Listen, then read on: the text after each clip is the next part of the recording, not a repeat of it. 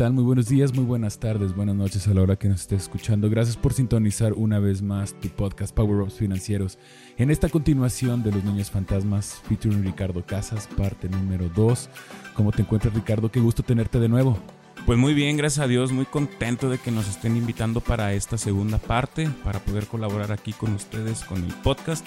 Y obviamente ya estamos eh, con la disposición de poder acompañarlos, tanto yo como presidente como nuestras colegas, porque ya nos han dicho ahí varias amigas administradoras que tienen la intención de venir a este, a este podcast a colaborar contigo. Son totalmente bienvenidas.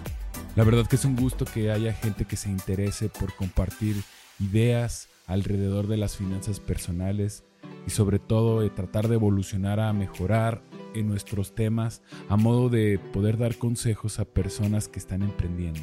Pero bueno, continuando con el tema anterior, quisiéramos hablar pues de las restantes cuatro ideas de cómo mejorar tus finanzas a través de la administración y me voy a atrever a dar la primera.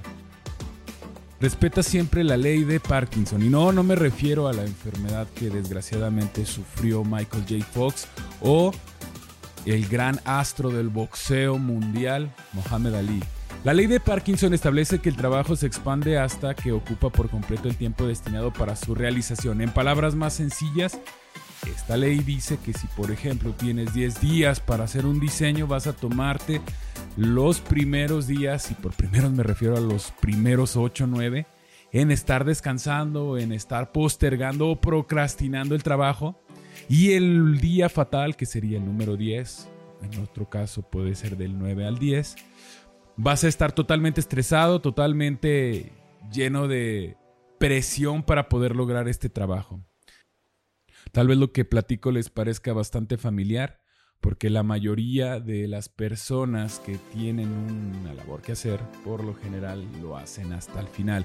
Y es un dicho bastante recurrente, hay que dejarlo al final o todo lo dejamos al último. Pero bueno, ¿quién crea esta ley o quién es la persona responsable de introducirnos este tipo de planteamientos?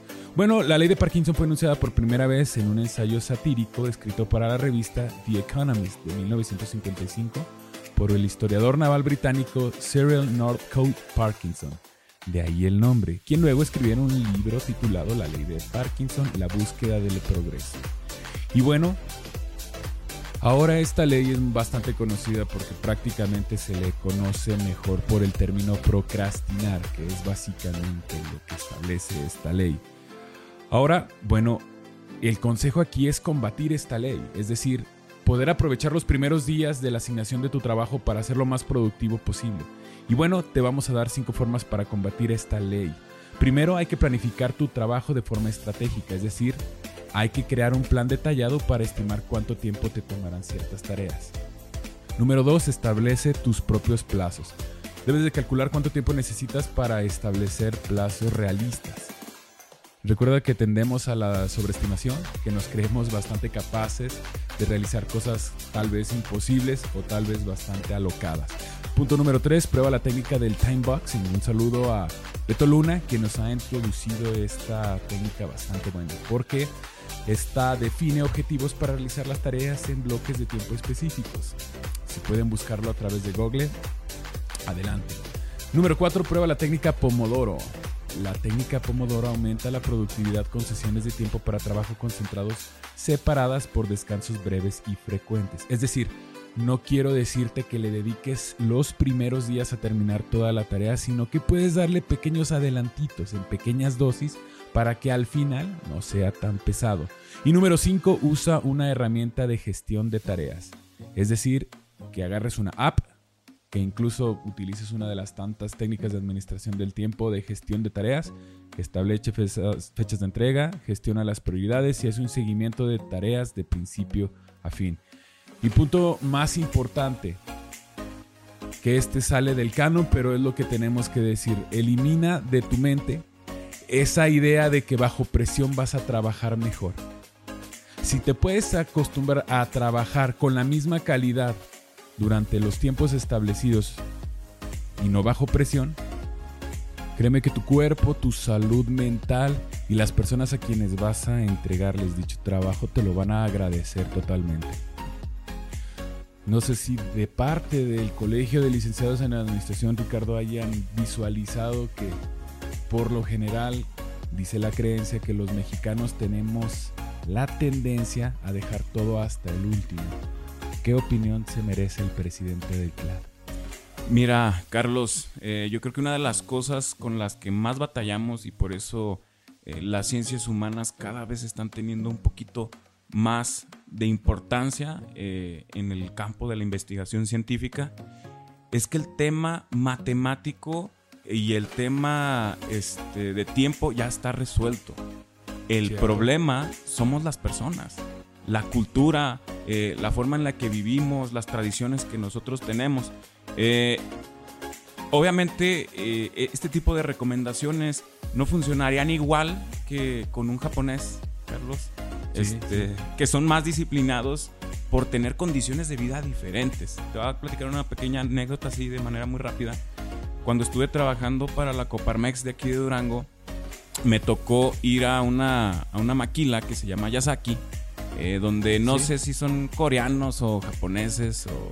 Podríamos decir, para no errar en los términos, que son personas de origen étnico asiático. Exactamente. Sí, eran orientales. Y. Orientales, correcto. Me decían, Ricardo, necesito tu ayuda. Y yo le decía, ¿qué ocupas? Es que estamos batallando bastante porque los mexicanos eh, están batallando con dos cosas. El 5S, este, que es la clave de orden de, los japoneses. Sí, correcto. Este, el Seiri, Seisu, Shitsuke, todo eso. Sí, el orden, la disciplina. Ajá la limpieza, o sea, ellos lo ponen como punto estandarte, ¿no? La limpieza. Y con el tema del liderazgo coreano que queremos implementar en México, que es por parte de, este, de dar el ejemplo. Y pues nos decían, los mexicanos dejan todo para el último y los asiáticos no. Sí. Y en segunda instancia, tú pones un mexicano que es rebelde por cualquier eh, punto de vista que lo vea, somos rebeldes en comparación con otras eh, culturas asiáticas. Sí, de acuerdo. Sí, sí, Incluso se nota en la reverencia que se hace a los jefes, ¿no? Claro, sí. Tiene que ser una casi, casi genuflexión al momento de saludarlos. Y tú puedes ver aquí en México cuántos memes tenemos de Peña Nieto y de AMLO y cómo lo insultan. Y son cosas que no pueden suceder en, Asia. Sí, claro. Dicho en Norcorea, creo que te no, Menos, menos, sí, totalmente de acuerdo. Utilizan un tanque especializado para darle una lección a aquellos que desobedezcan. Exactamente. Y pues esta muchacha me decía, fíjate bien, ¿eh? decía, oye, es que dejan todo sucio y dejan todo para el final. Y también me decían, eh, con este tema de dar el ejemplo, llega el mexicano, este, obviamente, eh, pues de un nivel socioeconómico bajo, probablemente también en temas de drogadicción, etcétera. Que aparte les pagan muy mal. Eh, y le dices, ¿sabes qué? Tu jefe te tiene que dar el ejemplo. ¿Sabes qué hacían los mexicanos? ¿Qué hacían? Tiraban un lápiz cuando iba pasando el jefe. Y le decían, deme el ejemplo. Y utilizaban esa filosofía para humillar. Mm. Para humillar a la autoridad, que es lo que hacemos los anarquistas. Y lo podemos transportar a todo lo que es el mexicano eh, yo en lo personal me impresionaba porque en las clases si sacaba puro 8, llegaba el examen final, que si tenías puro 9 ya no lo tenías que aplicar. Sí. Y en el examen final tenías que estudiar todo el semestre. Sí. Y se promediaba todo lo del semestre con un solo papel, con el examen final. Y yo a veces sacaba 9.5 en un examen final y decía, ¿por qué no le eché ganas todo el semestre? ¿Por qué me tuve que estresar los últimos tres días para estudiar dos libros completos de principio a fin? ¿Por qué no lo hice? Y me preguntaba eso cada semestre y cada semestre lo volvía a repetir. Es un tema de cultura. Totalmente de acuerdo, aunque yo quisiera también hacer hincapié que no todo es negativo con respecto a la cultura mexicana en la administración del tiempo, porque se han hecho genialidades, se han resuelto problemas que parecían irresolvibles con esa cultura mexicana de hacerlo a la mexicana. Claro. O la clásica mexicanada que prácticamente MacGyver se queda estupefacto con la creatividad del mexicano. No estoy en contra de que tengamos esa inventiva. De hecho es buenísima. De ahí han salido grandes cosas como el flotador del sanitario o como la televisión a color. Sin embargo, la costumbre y la cultura exactamente deberían modificarse a modo de que esa inventiva salga cuando sea una emergencia y que por lo general estemos trabajando bajo el plan establecido. Aunque bueno, poco a poco iremos para allá. Pero nos vamos hacia el siguiente punto, el cual es... El PPR, que es también conocido como el Plan Privado de Retiro. No sé con tus eh, escuchas de otros países, pero en México, eh, para la gente que empezó a trabajar de manera formal, o sea, que estuviesen dados de alta ante el Seguro Social, eh, antes del año 1973 están bajo la ley 73, perdón, posterior a 1973 y antes de 1992 me parece. Y ellos eh, se supone que trabajaban hasta los años 60, me parece. No tengo bien los datos, pero nada más es la analogía. Que es donde comienza la tercera edad.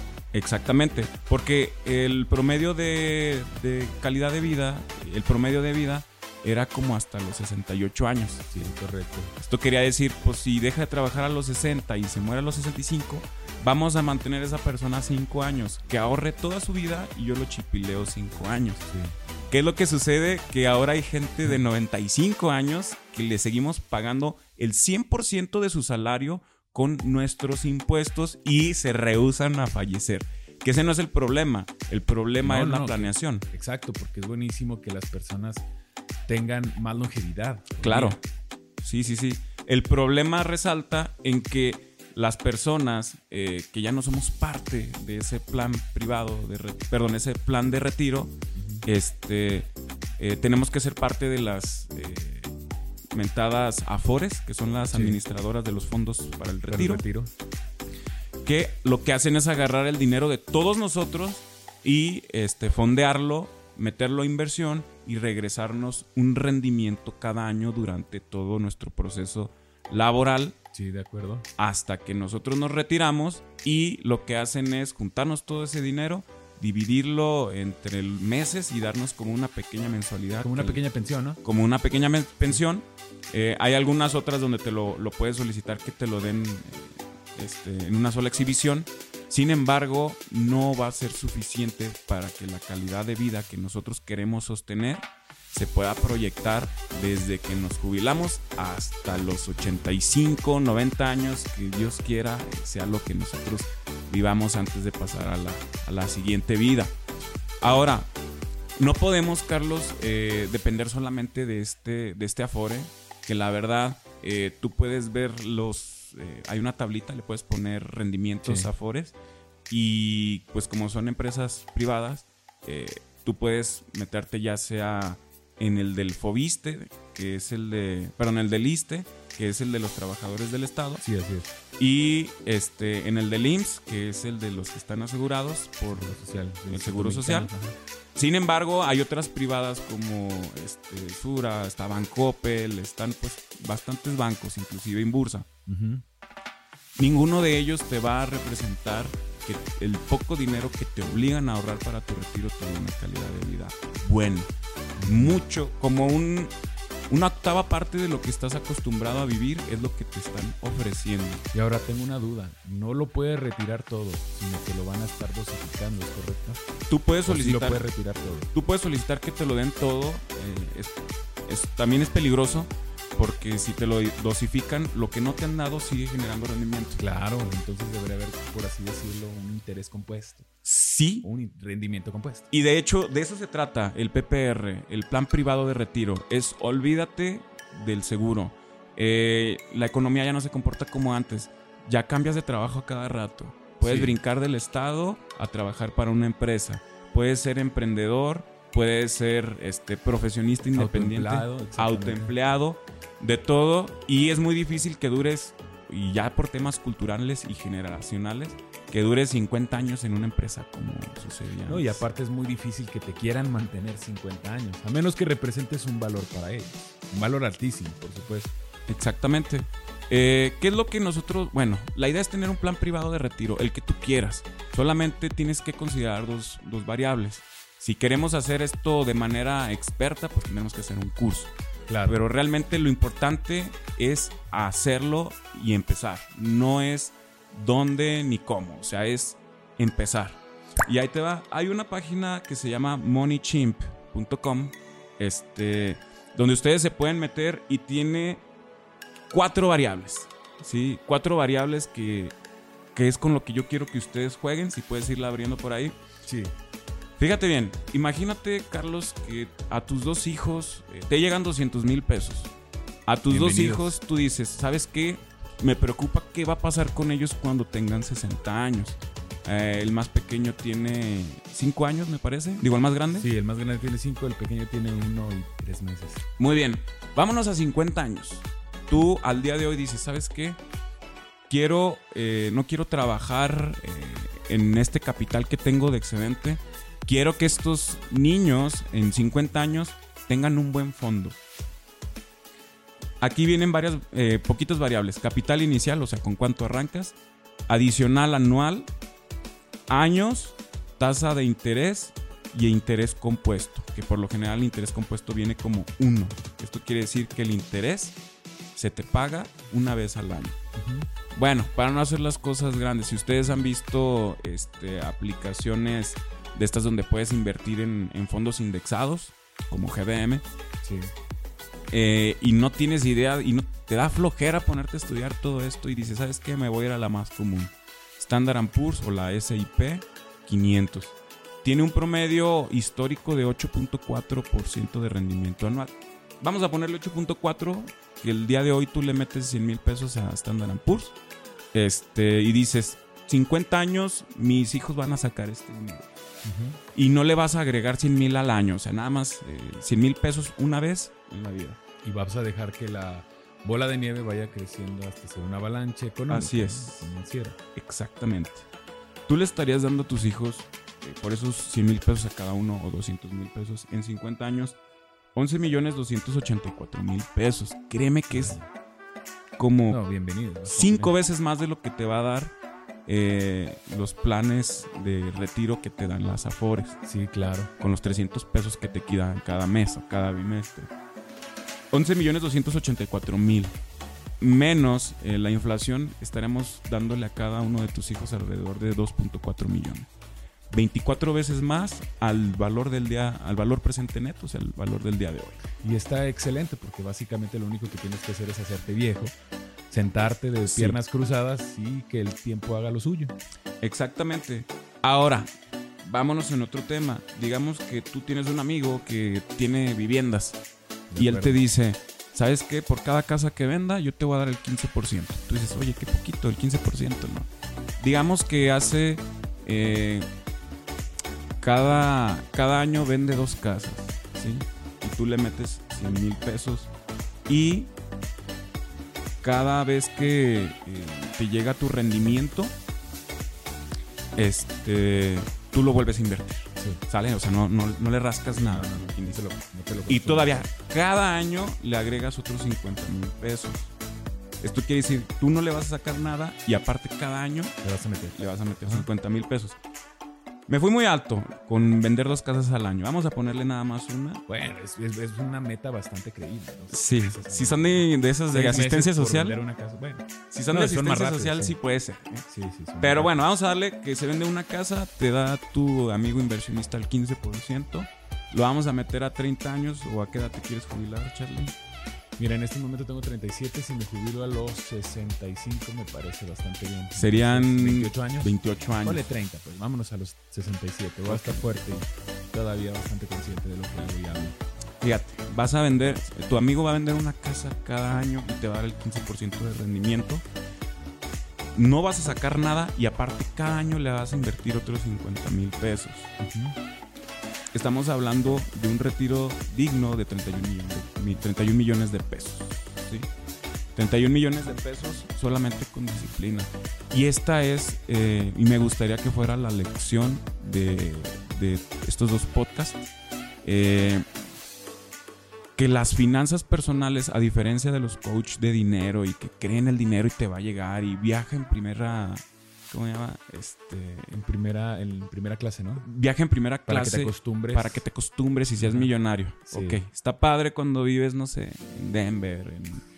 Mira, en México, en, Monterrey, si tú quieres. Sí, pero cuando en Monterrey. En Durango, cuando vives en provincia. Sí. Las realidades sí, son bastante distintas. Sí, y quiero que entiendan lo siguiente, y esta es la lección. Eh, las finanzas personales, la administración de las finanzas personales no es un tema de milagros, es un tema de salud.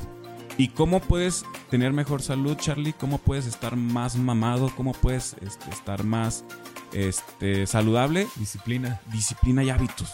Si todos los días comes bien, en cinco años vas a estar súper bien. Es más, en tres meses, seis meses te puedes ver mejor. Y en las finanzas es lo mismo. Si todos los días te disciplinas y tienes hábitos financieros, te va a dar la salud financiera.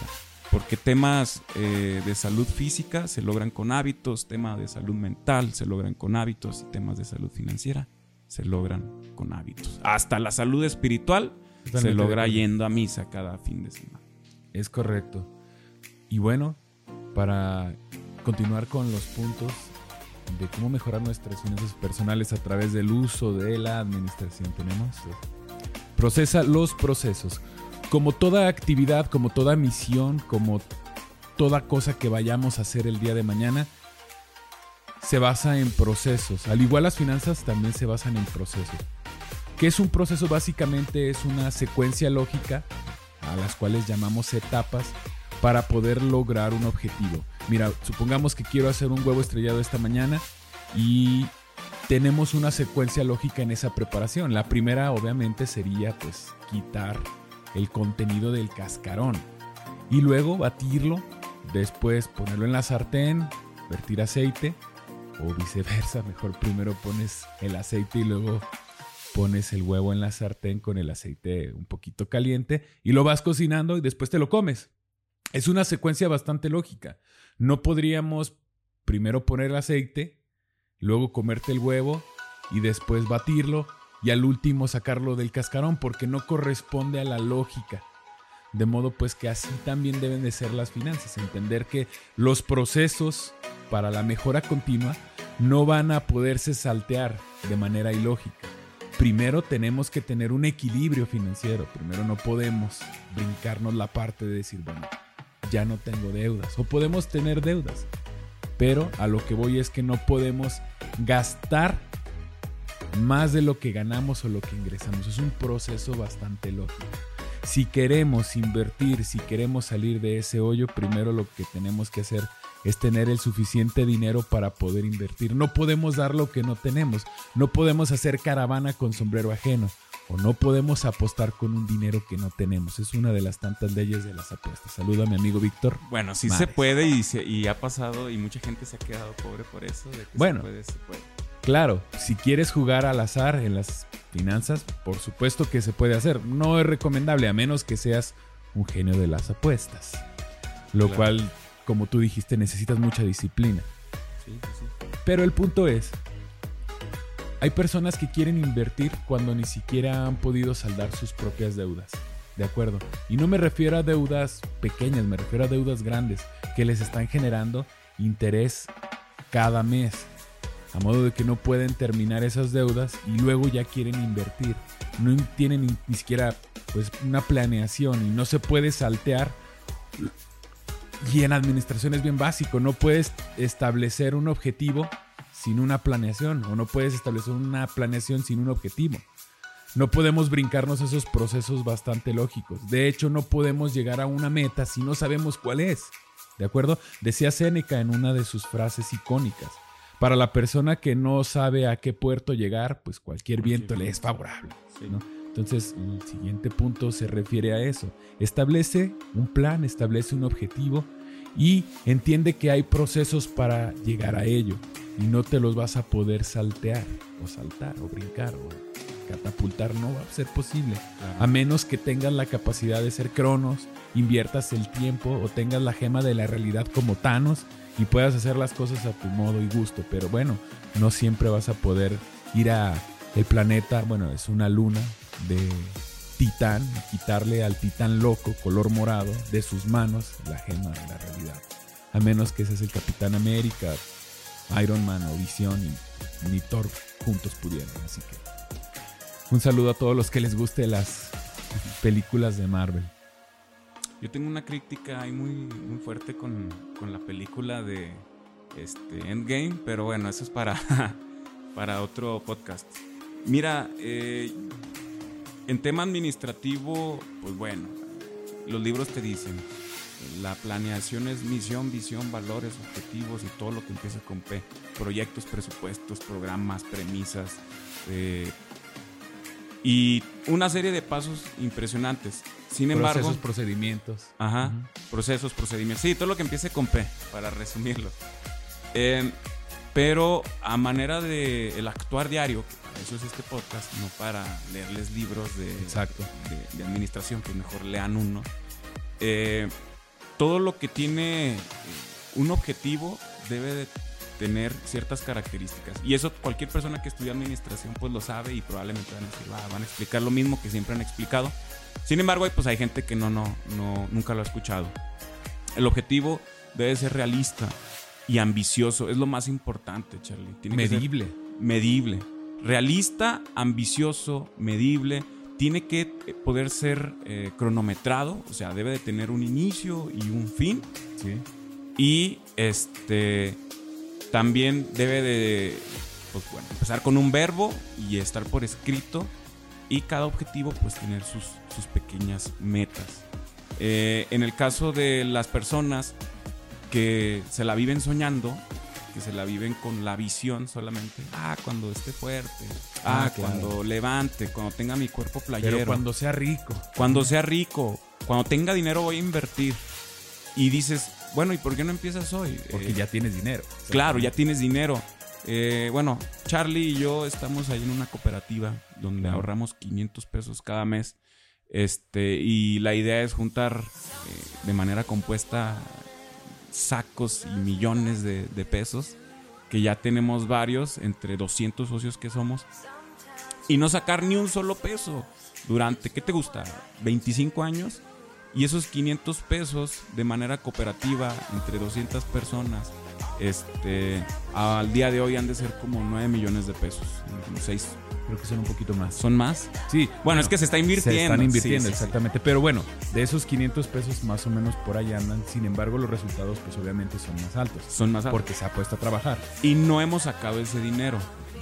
Ahora, fíjate bien, eh, ese es el objetivo, que 200 personas tengan un saco millonario de, de- de pesos y este, se puedan jubilar de manera temprana y óptima. Eh, tenemos que esperarnos 30 años ahorrando 500 pesos y no sacar ni un solo peso de rendimiento. Ese es el plan de la financiera cooperativa. Ahora, a manera personal, Charlie, son 15 pesos al día. Esos 500 pesos son 15 pesos al día. Son dos mazapanes de los grandes, carnal. Dos mazapanes de los grandes, este, una botella de un litro y medio de agua, Se más caro, ¿no? más caro, Un poquito. Bueno, por- pongamos que sí, más o menos. como que la puedes de- rellenar en tu trabajo, Sí. un, un topercito, digo, este, un cilindro lo puedes rellenar en tu trabajo, en tu facultad, en tu primaria, en tu donde sea. Son dos cigarros sueltos, porque andan ya Dos- en 7, sí, no, 7.58 pesos. Son Ya. dos cigarros sueltos. Exactamente. E- Es, es media caguama, es Media media, caguama, media sí. cerveza de tamaño familiar. Y son hábitos, Charlie. Son hábitos. Y son objetivos. Y son metas. Pero si nunca lo pones en papel, eh, como decía Seneca, voy a empezar a hacer ejercicio a ver qué pasa. No, pues No sabes si. O voy a hacer una dieta a ver qué pasa. Y de repente pasa un año y dices, oye, no he bajado de peso. Ah, pues es que no te pesaste. Nunca supiste si la dieta funcionaba. sí, exactamente. Nunca fuiste midiendo tus, pros, tus, progresos. Exactamente. Eh, tenemos un tengo, tengo un hermano ahí que acaba de salir de, nutrición. Un saludo a Beto. Un saludo a Beto. Y también queremos mandar un saludo para Fernando Casas que cumplió cumpleaños mañana, el 7 de diciembre, aunque pues esto está grabado el día 6. Es correcto. Nada más que pues se va a emitir. Este, claro, se programa. Se programa, exactamente. Que por cierto también es el aniversario de su del gimnasio. gimnasio de CrossFit. De CrossFit, de Cross Training, un broken. Yo ahí también eh, he participado, aunque no voy muy seguido. Eh, he sido muy malo administrando mis tiempos. Sin embargo, eh, volvemos a lo mismo. Si te fijas, hemos hablado durante mucho tiempo, pero las bases son las mismas, Charlie. Y no van a cambiar. No van a cambiar. Es disciplina, es escribirlo, es medirlo y ver cómo mejorar.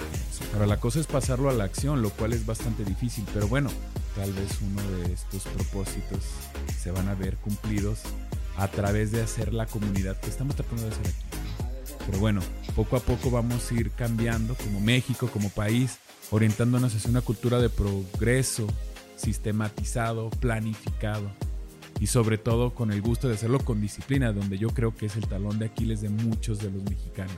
Claro. Pero no todos somos así. Tenemos grandes boxeadores, grandes deportistas que han, de hecho, hace poquito este, estaba escuchando un podcast de Marco Antonio Barrera y Eric el Terrible Morales que se llama Un Round Más, que tiene México más boxeadores con campeonatos, es decir, con título, que campeonatos o títulos de la selección mexicana de fútbol. Es decir, le ha dado más gloria el boxeo a México que el mismo fútbol soccer.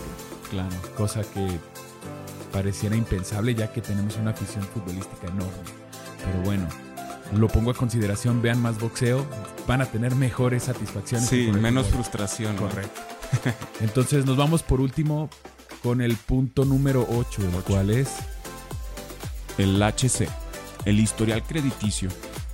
Hemos escuchado muchas veces eh, y sobre todo de, gente que ha tenido malas experiencias. No saques tarjetas de crédito. No saques tarjetas de crédito, eh, págalo de, golpe, o sea. Si no lo puedes pagar, no, no lo mereces, dijo el papá de Babo de Cartel Sí, exactamente. Eh, los créditos son malos, son malos, son muy malos. te van a este, hacer trance, ¿cierto? Sí, sí, sí. Eh, te van a embargar. Hay gente que piensa que te puedes ir a la cárcel si no tienes para pagar. Eh, no sé, gente que ha sacado créditos con agiotistas que son malvados, este, te van a amenazar. Sí, claro. Bueno, no sé si te haya pasado que vamos a nuestras tiendas de conveniencia. Regularmente hay una persona que te está solicitando o te está preguntando si ya tienes tu tarjeta de crédito de, la tienda. Tú dile que sí a todos para que te dejen de molestar. Todo el mundo les dice que sí, exactamente. O les dice bien feo, ¿no? Hasta con desdén, como si fueran personas que hayan cometido los peores crímenes de la humanidad. Sí. Los tratan muy mal. Dicen, ah, no, me esté molestando, gracias. Los tratan bastante mal. Y en realidad, pues es, un, eh, es una opción. Es un apalancamiento que inclusive puede ser gratuito, ¿eh? O sea, puede, puede ser gratis. Mira, los servicios financieros eh, están hechos para que ganen los bancos y pues las, las instituciones. Las instituciones. Eh, sin embargo, son productos y como productos nosotros podemos aprovecharlos al punto de poderle ganar a, la institución. Pero, ¿por qué tenemos eh, mala fama eh, las instituciones que tienen productos financieros de deuda? ¿Qué es un crédito y qué es una deuda? Bueno, el crédito conlleva a una deuda. Deuda es deber. Sí. Y el crédito. Exactamente. Y un crédito es como tal un contrato, un papel, donde se estipulan que tú vas a contraer una deuda y eh, pues ciertas, ¿cómo se llama?, cláusulas para proteger o desproteger a la institución y en, la mayoría de los casos al derecho habiente. Eh, pero bueno, ¿son buenos o son malos? Hay que saber usarlos. ¿sí? E, es, a veces el producto es malo donde lo obtienes. Y a veces el producto es bueno donde, donde te van a ofrecer una mejor oportunidad crediticia. Pero, ¿qué son las cosas que te tienes que fijar? Punto número uno, que es el CAT, que es el costo anual costo total. total, sí. Exactamente. Es lo primero lo que tenemos que fijarnos. Eh, cuánto nos va a costar eh, esta deuda. Recuerda que, como decía mi amigo el Rusty, que le mando un saludo hasta allá, hasta Monterrey. Marco Antonio Ruiz Soto, Sí. un saludo hasta Monterrey. que decía, eh, si saco un crédito le voy a deber al Rusty de mañana. Este, o a veces procrastinaba que decía, Sí. tenía mucho trabajo y, o mucha escuela y decía, que lo haga el Rusty dentro de un mes. que se El- preocupe. el de ahorita está El yo del futuro. Sí, ahorita está en modo disfruta ahora y paga Pague después. después. Ahora, si tú sacas un crédito con una tasa de interés alta, que el costo anual total te incluye la tasa de interés, las comisiones, los gastos adicionales, las reposiciones, la, todo, todo te incluye, es como un global. Este, ¿quién lo va a pagar? Pues el que va a trabajar después, eh, va a ser el quien lo va a terminar pagando. ¿Y quién va a disfrutar? Pues el de ahorita. Sin embargo, vamos a resumirlo de una forma fácil. Dos cosas. Una, ¿qué es un crédito bueno? El crédito bueno eh, yo lo separo en dos cosas y esto es de manera personal. eh, no estoy citando ningún autor. No está escrito en ningún libro. No está escrito en ningún libro. Próximamente. Para ustedes. Próximamente en un librito. Este. eh, que mejore tu calidad de vida. Digamos, estás lavando a mano. Eh, te vas a tardar dos horas diarias. Y esas dos horas, pues puedes comprarte una lavadora a crédito. Sí, claro. que Ju- te- Justo eso platicábamos en un episodio anterior que se llama Hágalo usted mismo. Que muchas personas prefieren hacerlo, hacer cosas por sí mismos para ahorrar. Y en ciertos casos es bueno, en ciertos casos no. ¿En qué casos no es bueno cuando por ahorrarte unos pesos vas a acabar con tu tiempo productivo? Que sí. probablemente por estar haciendo otra labor profesional eh, puedas incluso pagar esa lavadora y un poco más, ¿no? Haciendo lo que, a lo que te dedicas. Sí, la otra vez vi ahí en la televisión que hay una señora que todavía va al, al- al arroyo, perdón, al, al lago Sí. a, a lavar la A lavar. ropa. Eh, y, y la gente dice, bueno, no me alcanza para una lavadora. Bueno, hay ciertas formas, Charlie, de poder obtener estos productos sin pagar un solo peso de interés, de interés, perdón. Pero tenemos que ser muy disciplinados. Entonces, cuando un producto, cuando un producto de deuda, un crédito, eh, mejora tu calidad de vida, eh, es bueno. Sí, vale la pena, sí. Hay que medir en dónde sacarlo. No es lo mismo sacar un vehículo con una tarjeta de crédito del 70% claro. a sacar un crédito para vehículo que te cobra, eh, inclusive en cajas de ahorro hay unos que te cobran el 10% anual, que es súper bueno. Ahora, que mejore tu calidad de vida o que te haga ganar más. Eh, recuerdo una vez que fui a la laguna a dar unos cursos con, una, con unos empresarios, eh, pues muy líricos, este, muy empíricos. Empíricos. Este, sí, más bien empíricos. Eh, él me decía, oye, mi bodega está llena al 100%. Oye, pues renta una bodega. No, no quiero rentar. Estoy ahorrando para comprarla. Cómprala. No tengo dinero. Sácala con un crédito. No, no me gustan los No, no créditos. quiero, no quiero gastar dinero, no quiero deberle a nadie. Así es. Y me dice, Los "Tengo-" créditos son malos, ¿no? Exactamente. Y me dice, no quiero. Los créditos son malos. Eh, le digo, ¿sabías que no ganar es también sinónimo de perder? De perder, claro. Exactamente. Le decía, El costo de la oportunidad. Así es. Eh, ¿No quieres rentar una bodega? Cómprala a crédito. En ese tiempo, eh, pues las- los créditos inmobiliarios estaban alrededor de un 10% anual. Le dije, si tuvieses una bodega, ¿cuánto ganarías? Me, diría- me dijo, le ganaría un 40% extra. Y, la, y el crédito le costaba solamente el 10%. 10%. Cada año que pasa, no sé si la compró o no, o si se puso a ahorrar, cada año está perdiendo 30%. 30%. Sí, claro. por no tener una deuda.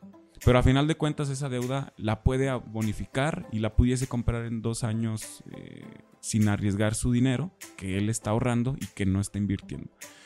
Entonces, mejorar tu calidad de vida, Charlie, eh, a veces dices un vehículo es un lujo, a veces no es un lujo, a veces lo necesitas porque es peligrosa la calle o porque te piden que vayas a trabajar a un municipio que está a una hora y necesitas un vehículo por temas de seguridad o por comodidad. Mejorar tu calidad de vida o generar más ganancias. ¿Cómo vamos a hacer para tener un, un historial crediticio y nos suelten la tarjeta de crédito y cómo funciona? Vamos a manejarlo de manera rápida. Una, saca un plan de celular de esos de 200 pesos, 300 pesos. Este, las grandes empresas de telefonía ya te meten a buro de crédito.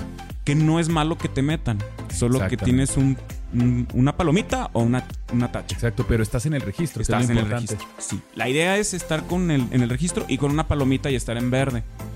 Este, ve y saca uno de 200, 300 pesos. Ya te los estás gastando. Ya te los estás gastando. Sí, de hecho, porque si vas por un plan sin límite, son 150.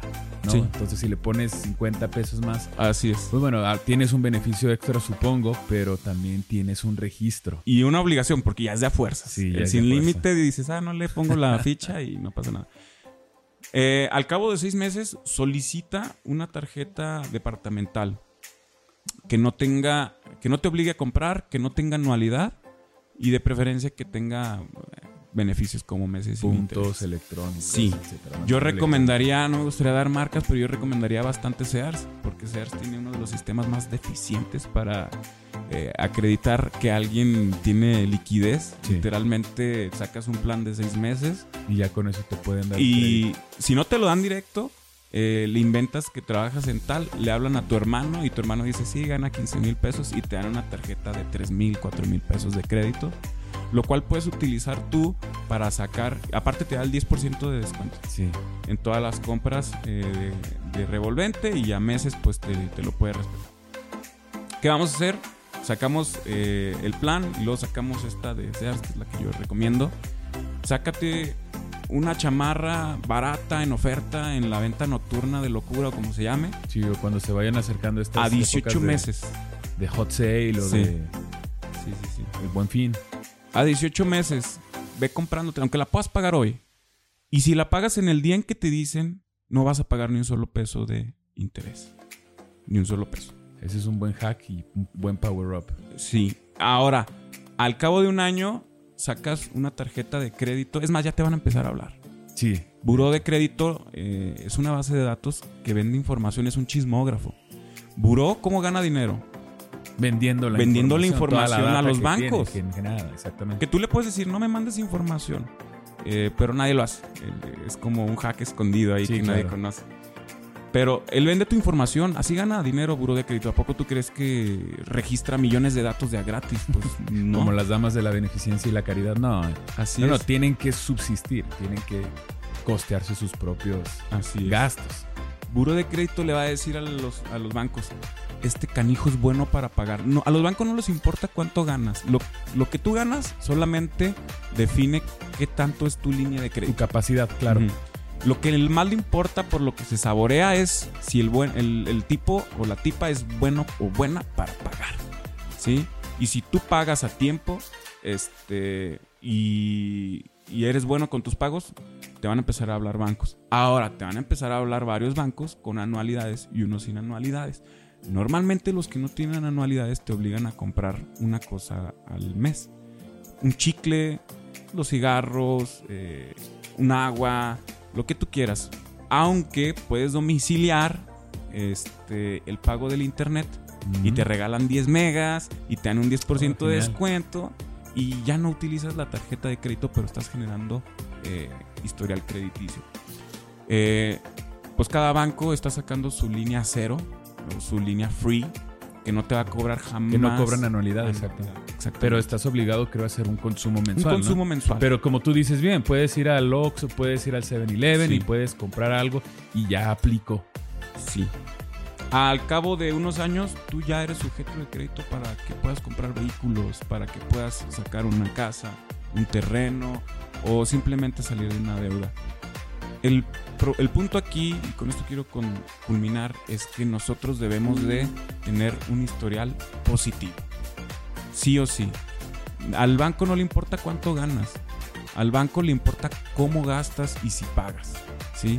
Si tú le dices a un banco, yo gano 2 millones de pesos, dice, no sé cómo eres, qué tan bueno eres para pagar, no te voy a prestar. Entonces, aquí lo importante no es cuánto ganes, sino que seas bueno para pagar. Y eso sí es el mejor hábito que puedes tener. Pagar, pagar, pagar, aunque sea el mínimo, que no es lo recomendable, sino el pago necesario para no generar intereses. Si tú haces esto, vas a lograr, como yo, tener alrededor de 7 años utilizando tarjetas de crédito y nunca he pagado un solo peso de interés. ¿Por qué? Porque siempre pago cuando me dicen, te toca pago.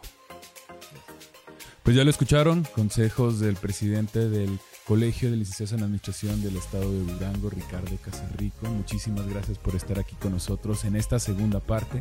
Para todos aquellos que son nuevos en este podcast, por favor denos una buena estrellita. Escuchen los episodios anteriores, créanme que no se van a arrepentir. Quisiera mandar un saludo también a aquellas personas que nos han escuchado por fuera de nuestro país, es decir, Bruselas, Bélgica y por ahí también la zona del centro de España. Un gran saludo para todos los escuchas de por allá. Y bueno, Ricardo, muchísimas gracias por estar con nosotros. ¿Alguna cosa con la que te quisieras despedir o un saludo a quien quieras mandar? Pues bueno, a toda la gente de, Argentina, este, mucho aguante. no, la verdad es que este, quiero que gane Argentina, aunque los mexicanos a veces somos muy envidiosos de los argentinos, este, porque tiene un, un coeficiente intelectual promedio mayor a los mexicanos. Y este también porque se creen mucho por ser, sentirse europeos, aunque nosotros pues tenemos una inflación muy, muy buena a comparación de ellos, ahí sí les podemos presumir. Este, no, no soy tan aficionado del fútbol, eh, quiero que gane Argentina, aunque siento que va a ganar Francia. Pero bueno, este, para eso los expertos en el fútbol, a mí me gusta más el básquetbol. Y pues a, todas las personas que, que están buscando estos power-ups financieros, la verdad es que si tienen la oportunidad de darle a su hijo un regalo de Navidad de 50 mil pesos y abandonarlo hasta que su hijo cumpla 60 años, la verdad es que sería el mejor regalo de Navidad por encima de un viaje a un concierto o de este un Xbox, un Nintendo Switch. La verdad eh, es mejor el futuro que, que el presente. El presente se consume muy rápido y asegurar el futuro es algo que cada día va tomando más eh, relevancia e importancia. y aparte dificultad, ¿no? Antes los, los padres de familia tenían siete hijos. ¿Qué te preocupas? Uno de ellos te va a mantener. sí, claro. Ahorita tenemos dos y es como... Y raspando. Y probablemente la tengan más difícil que nosotros económicamente. Entonces, eh, tener un hijo ya no sabes si es como antes un respaldo de que me mantengan cuando sea viejo o ah, voy a hacer una carga para mis hijos porque aparte de que ellos la van a tener más difícil que yo, van a tener que mantenerme. Entonces hay que utilizar estos. Hay que ayudarnos entre nosotros y para ello yo quisiera también mencionar que tenemos muy buenos planes en Genera Servicios Financieros Cooperativistas, donde yo en lo personal tengo mi plan de ahorros y además tengo ciertas inversiones a plazo fijo, que por cierto te están dando un buen rendimiento al año. Les recomiendo muchísimo que se puedan dar la vuelta dentro de sus redes sociales para poder contactarse con ellos. Y bueno, no nos queda más que despedirnos, decirles muchas gracias por estos minutos que nos han dedicado. Esperemos que sí, Argentina tenga también un buen desempeño. ¿Tú quién quieres que gane? La verdad, estoy en contra de la afición argentina porque ha sido bastante grosera con la afición mexicana, pero déjame decirte una cosa, siendo justos con la verdad, también la mexicana no es... No, son las carmelitas descalzas. Groserías, yo no sé por qué nos Exactamente. Entonces yo me quedo con el boxeo. También tengo grandes admiradores, perdón, grandes, no admiradores, sino admiro a personas muy buenas del boxeo argentino. Te puedo mencionar, por ejemplo, históricamente a Nicolino Loche, uno de los grandes esquivos del boxeo que prácticamente le decían el hombre intocable, Nicolino Loche. Muy buen boxeador. El chino Maidana, Marcos Maidana, que por cierto, muy buen boxeador también. Pudiera mencionar otro como Lucas Matisse, que también tiene muy buen estilo. Sin embargo, sí hay una escuela mexicana un poco más desarrollada, pero también son bastante competitivos en el boxeo. Esperemos que podamos hacer un intercambio deportivo, nos mandamos unos boxeadores a Argentina, y tráiganse por favor otros que no sea la Tata Martino, ¿no? Unos directivos. totalmente. Pero bueno, ni la Volpe. Tampoco, por favor. Pero bueno, lo dejamos hasta ahí. Muchísimas gracias por escucharnos. Como decimos siempre al terminar estos podcasts, Semper.